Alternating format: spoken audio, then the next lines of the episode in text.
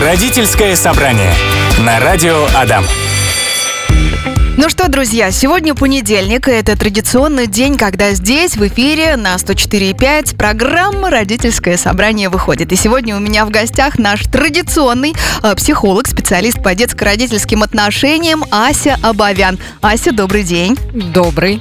Ну что, сегодня у нас очень интересная даже тема, я считаю, которая звучит «дети» и манипуляции. Вот именно так она сформулирована.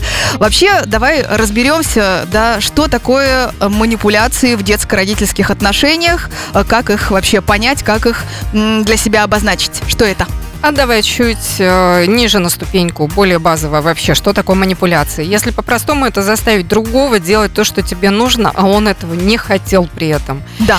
А, причем э, чуть-чуть можно расширить, не только заставить делать, но и чувствовать, то есть испытывать какие-то чувства, которым этот человек не был готов. По сути, манипуляция – это все, что связано с чувством стыда, вины и страха. Слушай, это уже прям страшно звучит. Вот, э, знаешь, заставить делать это как бы один момент, а заставить еще и чувствовать, это ты так глубоко под кожу можешь залезть, получается, ребенку или ребенок тебе. Да. Э, так, понятно. Глубоко под кожу мы можем залезть именно тогда, когда этот человек нам близок. И именно в детско-родительских отношениях манипуляций бывает много, и они бывают очень глубокие и болезненные.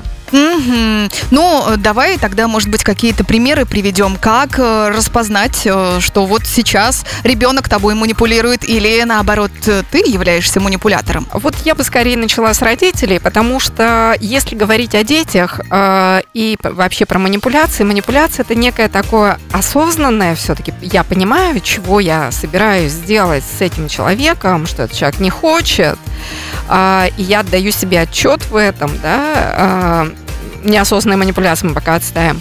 Так вот, для того, чтобы вот так вот просчитать там э, стратегию своего поведения, чтобы заставить другого человека что-то делать, это все-таки э, хорошие такие аналитические, логические, мыслительные функции должны быть, а у детей они не развиты. Ну да. И когда э, лет до 12 ко мне там приходят на консультации родители говорят, ребенок мной манипулирует, э, ну, очень приходится потом родителям удивляться, что ребенок не может манипулировать. Ну или он делает, Но... может быть, это неосознанно? Да, он делает это абсолютно неосознанно и делает это не из того, чтобы заставить родителя что-то сделать. Он пытается добиться того, чего он хочет.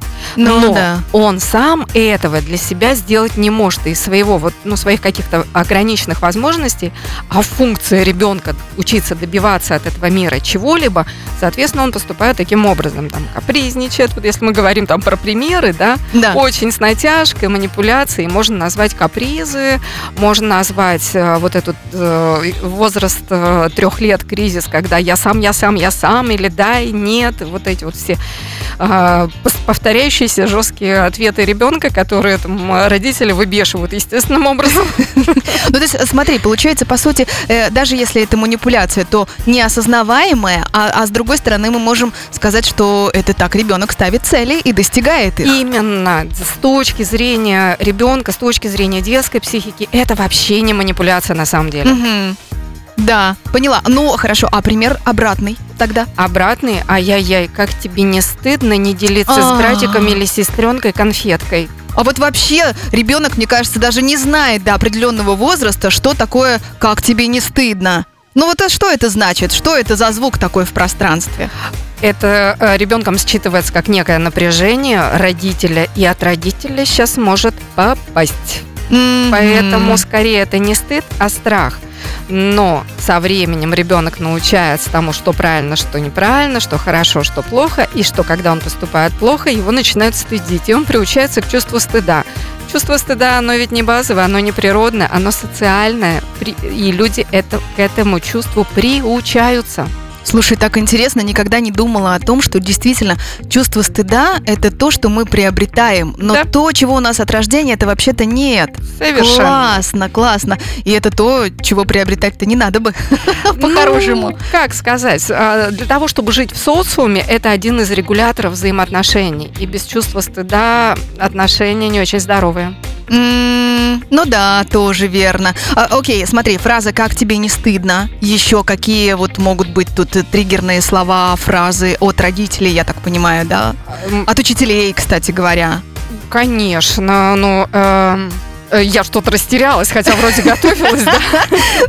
Как тебе не стыдно, говорят? Ну, вот смотри, то, что вызывает страх, стыд и вину. Да. А, мгм. Вот а ты угрозы? не сделал уроки, и мне стало плохо, мне стыдно, Да. что вот и виноват, что мне плохо, что я расстраиваюсь О, на родительском сердце! собрании. Да, Да, мое сердце, сейчас давай вызывай скорую, вот это все туда же, правильно? ты обидел маму, ты обидел папу своим непослушанием. Мгм. Да, друзья, если вы узнаете вдруг себя, свои фразочки. Вообще все же нам э, вот эти фразочки, мне кажется, советским, э, постсоветским детям говорили, и все они в нас глубоко сидят, и сейчас мы так воспитываем своих детей. Э, И, ну, наверное, надо просто отучаться. Эм, обожаю это слово просто, которое практически невозможно притворить в реальность. Ну, хорошо, а что делать? Учиться через, да, ну, не просто, а именно делая, продолжая, пробуя, ошибаясь, и при этом не сильно стыдя и виня самого себя за свои невозможности. А вот сейчас Амирчик пел, мне кажется, очень-очень-очень э, песню в тему, которая называется «Молчание как наказание». Мне кажется, это тоже вполне себе может быть манипуляцией. Ася? Абсолютно точно, это манипуляция игнорированием, э, э, манипуляция обидой, и она основана на чувстве страха. Страха, что меня отвергают, что я не ценная, что я не важна для этого человека, и он со мной поэтому молчит.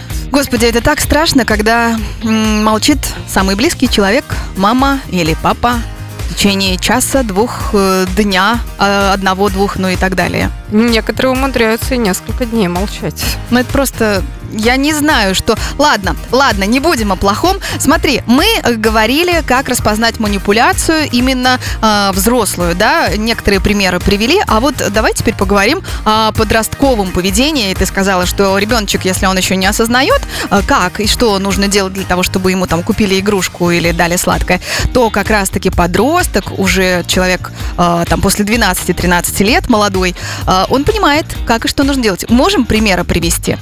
Э, Слушай, снова вспомнился анекдот. Э, Я его, кстати, сегодня запустила, да. Ребенок психолога никогда не кричал в магазине игрушек. Так. Он начинал издалека. Мама, а твое детство тоже было тяжелым и безрадостным? Это пример. Так. Вот это пример манипуляции. Если говорить, об, э, говорить о подростковых, то это все, что основано на чувстве страха родителей или стыда. А, Я уйду из дома, не будете разрешать мне там видеться с друзьями, я уйду из дома. И, вплоть там я выпрыгну в окно, я уйду из дома в окно, да? Боже, это, ну, господи, это снова страшно слышать, ты понимаешь? Да, Вот на самом деле, да.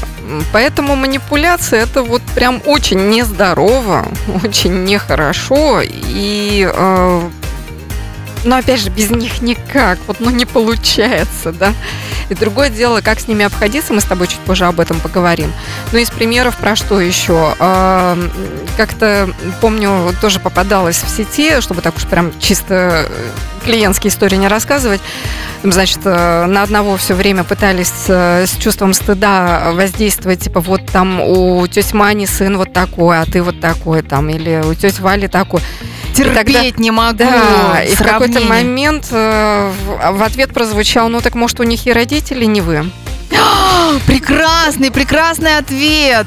Слушайте, я вот надо было мне раньше э, Знать. услышать вообще, да, знать, э, как отвечать, когда мне бабушка говорила, а вот Кирюша, это мой двоюродный брат, сделал А. так-то и так-то, моя дорогая, а вот ты-то что-то не дотягиваешь. Ну, это ужасно, по-моему. Именно. Да, Так а, вот как еще подростки могут манипулировать родителями, и а, они уже начинают понимать, что родителям может быть стыдно за их поведение, Да. может быть, они могут чувствовать себя виноватыми, и тогда они могут вы- вываливать вот это вот все. Это вы меня таким сделали, это вот там у меня была травма такая в детстве. Еще ребята сейчас подкованные очень, и Да-да-да, тогда они кстати. могут на любимых родительских мозолях топтаться, на мозоли, которая звучит «Я плохой родитель». Да. И подросток очень здорово может туда бить. Мы же, мы же все не идеальны. И у каждого ребенка есть повод, э, когда он вырастет, пойти к психологу. У каждого. Ну, собственно, э, сейчас он ребенок, завтра он уже взрослый. А, я, знаешь, что хочу, э, хочу спросить? А, означает ли, что если подросток манипулирует и делает это довольно часто, сознанием дела, да, означает ли это, что он берет пример с родителей? А, это может означать скорее, а, что он пытается в жесткой системе или наоборот не в жесткой, а слишком такой, ну, свободной, такой либеральной системе найти точки взаимодействия с родителем, где есть сильные эмоции.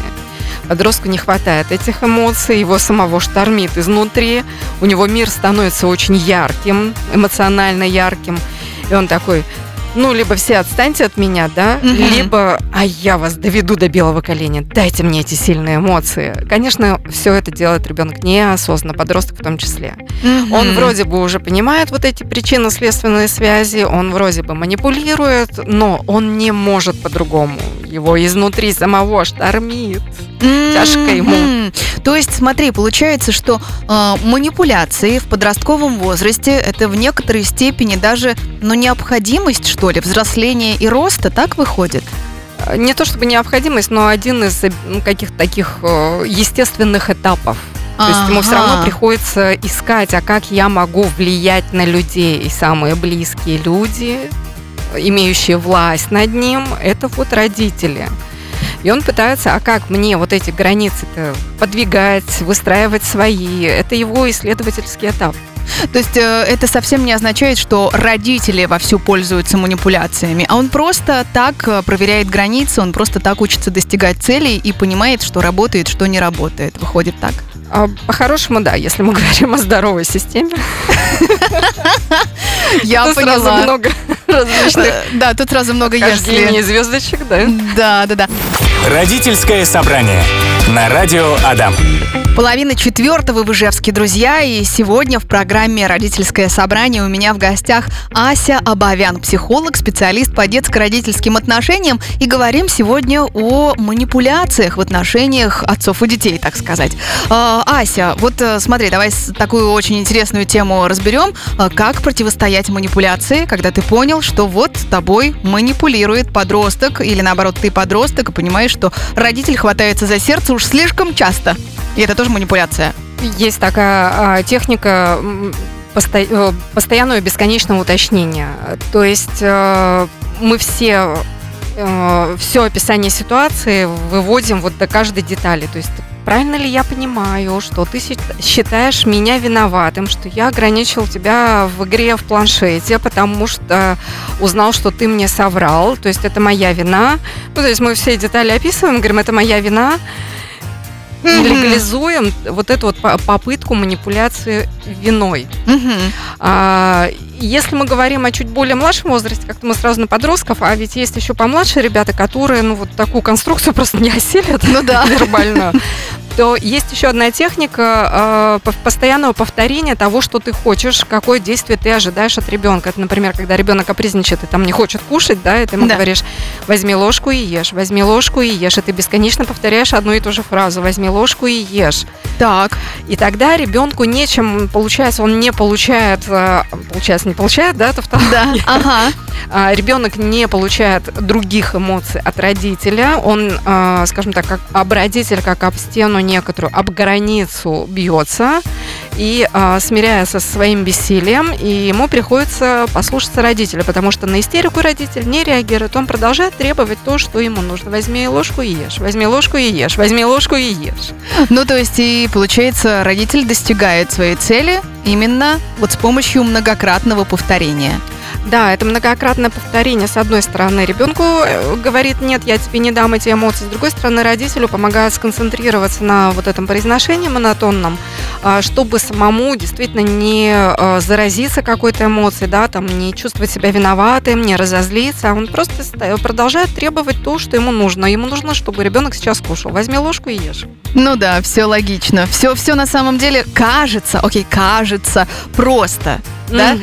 А, окей, как противостоять манипуляции? Значит, э, первое это э, Ну, это уточнение, постоянное уточнение, э, вплоть до мельчайших деталей. То есть мы описываем всю ситуацию того, что произошло. Давай пример приведем. Ну вот, например, э, я подросток, который говорит э, своей маме, э, я сегодня не приду домой и буду ночевать у подружки.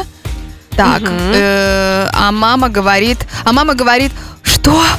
Мое сердце, вызывай скорую, да? Мгм. Вот что? э, Может подросток сказать? что может тогда? ска- подросток сказать, да, если мы говорим про легализацию, про, про вот это уточнение деталей бесконечное?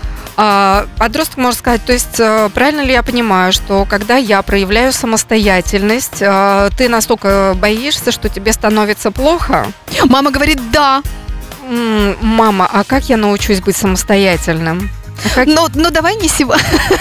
Мы с тобой, конечно, не должны были вот так, э, да, играть в мячик, но действительно, ведь ситуации в семье бывают разные, и, ну, хотя бы можно попробовать, да. Мама может говорить, да, давай не сегодня, сегодня у меня, значит, а, я не спала там а, эту ночь нормально, потому что у меня болит то-то, а ты еще сегодня мне добавляешь нервов, э, и скоро надо будет вызывать скорую и вообще заказывать гроб, но можно Ну все вот равно смотри, попробовать. Смотри, важный момент. Мы с тобой разобрали пример, когда подростком манипулирует. Но тут есть очень важный нюанс. У подростка власти нет. Это его родитель. Власть всегда у родителя.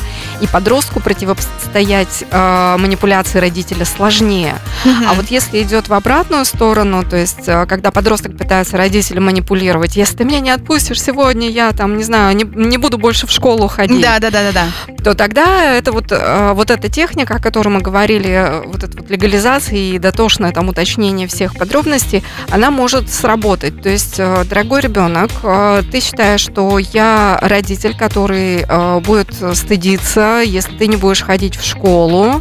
То есть на, на что разводит ребенок, да? На Мгм. стыд родителя. Да-да-да, Типа, я не буду ходить в кстати. школу, а ты будешь стыдиться. Только потому, что я запрещаю тебе сегодня не ходить на прогулку, а ты меня не слушаешься и стыдиться при этом за то, что ты не будешь ходить в школу, буду я. Ты думаешь, это так типа сработает? Да. А он такой, ну да. Не думаю, что уже даже после этой фразы легализовано, что типа стыдиться мне, что ли, ребенок уже сможет надавить на родителя вот этим чувством стыда. А, Если же говорить еще об одной технике, а, то э, вот такой м, информ- согласие. Техника согласия. Это а, как будто мы делаем вид, не то, что как будто мы, правда, прилагаем усилия и соглашаемся с ребенком. То есть ты считаешь, что я плохо поступила с тобой, когда запретила тебе вот это, вот это и вот это, например. Мгм. Окей, да, я могу себе признаться в том, что я достаточно жесткая мама. И у меня достаточно много запретов по отношению к твоему поведению. То есть мы, с одной стороны, соглашаемся, с другой стороны, это не значит, что мы сразу разрешаем. Мгм. И тогда манипуляции нет места. Ребенок может продолжать там э, быть несогласным, плакать, кричать, еще что-то. Подросток обижаться, там, не знаю, хлопать своей дверью, уходить в свою комнату. Но мы легализовали, и манипулировать уже нечем. А дальше вот эти эмоции, это не манипуляция, это проживание своего бессилия, разочарования, злости. И это нормальная, адекватная реакция. Ман- Так, ну Мгм. получается три способа, да, вот сейчас мы выделили. Значит, еще раз, легализация, то есть уточнение деталей. И легализация тех чувств, к которым пытается обратиться ребенок. А, да, второй момент, это когда ты... Так, это уточнение, значит, это первый способ. Второй способ, еще раз. Заезженная пластинка такая, повтор. Заезженная пластинка, и попугайчик. ешь. Да-да-да. И, и, и три- и третий. Согласие. Сог- Согласие. Я соглашаюсь с тобой. И тогда манипулировать будет уже нечем. Абсолютно. Э, Здорово, благодарю. И сегодня в родительском собрании с Асей Абовян мы разговариваем о том, что такое манипуляции в детско-родительских отношениях. И, собственно, Ирина написала «Добрый день. Очень интересно, как справиться с ситуацией, когда маленький ребенок, три года, отказывается что-то делать, одеться, поесть и так далее. И что использовать вместо манипуляции или диктатуры? Ведь нужно бывает срочно собраться куда-то к определенному времени. Ася. Э, Сразу вопросы, комментарии. А что ж так, чем вам так страшна ваша диктатура? Потому что понятие родительской власти никуда не девалось. Действительно, ребенок трех лет э, еще нуждается выражается в достаточно жестких каких-то границах, требованиях родителя. Да, понятно, у него трехлетний вот этот кризис, который не хочу, не буду, или там я сам, да, этот э, кризис противостояния родителю. Да. Но тем не менее, э, все-таки это родитель взрослый, это родитель планирует, там, когда нам выйти из дома, куда мы идем, что нужно сейчас сделать, потому что именно родитель несет за это ответственность. И э, э одна из действительно частых таких э, ситуация, когда родителю сложно принять свою родительскую власть, ему кажется, он передавит ребенка, он причинит ему какую-то жуткую психологическую травму и так далее, и так далее. И э, вот э, очень здорово нам Ирина говорит, что как же диктатуру-то не применять? Да почему нет-то? В общем-то и надо применять. А жестокость от жесткости родителей очень сильно отличается. Жестокость это когда мы там унижаем, оскорбляем ребенка, физически бьем. А жесткость это требовательность, и она ребенку нужна. Ребенок, который не видит четких границ, четкое надо, четкие правила, четкие требования родителя, он становится действительно таким, с одной стороны, очень тревожным, впечатлительным и очень капризным. И он будет еще больше и больше пробовать эти границы на прочность. А если говорить про там, порядке скорой помощи, да, что делать в ситуации, когда ребенок уже закатил да. истерику, он не одевается, а вам уже пора бежать. Вот тот метод, который мы говорили, возьми э, штаны и надень, возьми штаны и надень, возьми что метод заезженной пластинки может сработать. Если же не, у вас времени больше, и вообще это целую систему там стоит выстроить как помочь ребенку трех лет прожить вот этот кризис, mm-hmm. когда вам нужно куда-то идти, и он смог собраться. Это там и напоминание за 15 минут, за 10 минут, за, за 5 минут повторения. Это а, прям садиться на уровень ребенка и повторять ему, там, брать за ручки, выдавать ему штаны, вот эти вот, да, там, стульчик специальный в коридоре. То есть это целый ритуал. Ритуалы помогают детям собраться, справиться со своими эмоциями, со своими желаниями, которые не реализуются. Поэтому ритуализированность вот этих действий, она может помочь, но это вот э, не в тот момент, когда уже пора бежать, а ребенок в истерике. Надеюсь, я ответила на ваш вопрос. Да, мне кажется, очень полно. У меня, знаешь, есть э, комментарий такой, вот, ну, на своем собственном примере могу сказать, что э, я являюсь, как мне кажется, довольно, ну, такой жесткой мамой, структурированной, четкой. Мне все должно быть, у меня все должно быть по полочкам с ребенком. Э, планы, если есть какие-то, да, я тоже всегда напоминаю там за, за день, потом за час, ну и так далее и тому подобное. И в этой связи, знаешь, у нас, допустим, есть бабушка, это моя мама, мама, и э, а у нее совершенно другой подход. То есть, если я четкая, структурированная, громкая порой, и mm. говорю, Даша, прямо сейчас ты выключаешь планшет, и я проявляю жесткость, э, то моя мама, ее бабушка, может сказать, ну почему ты так кричишь? Ну зачем вот э, нужно, да, проявлять эту жесткость? И тоже бывают не всегда э, понимание у нас с ней, э, вза взаимопонимание в этом плане, потому что она за мягкость, за нежность и доброту, и, конечно, у меня лучшие качества характера тоже от нее, вот, вот эти эти мягкие. Но, конечно же, я понимаю, что если я сейчас дам слабину в какой-то ситуации, если я поведусь, так скажем, то все, просто, э, просто никакого порядка не будет. И спать мы пойдем в 11 или в 12 вместо 10, э, и еда у нас будет состоять из одного сладкого, там, не знаю, ягод, фруктов, но ничего полезного особо мы не съедим. И поэтому я абсолютно с тобой согласна, подписываюсь под каждым словом, насколько важно э, ну, уметь быть э, структурированно, четко, э, может быть, громко иногда, не знаю, насколько это правильно. В каждой семье свои порядки. Да.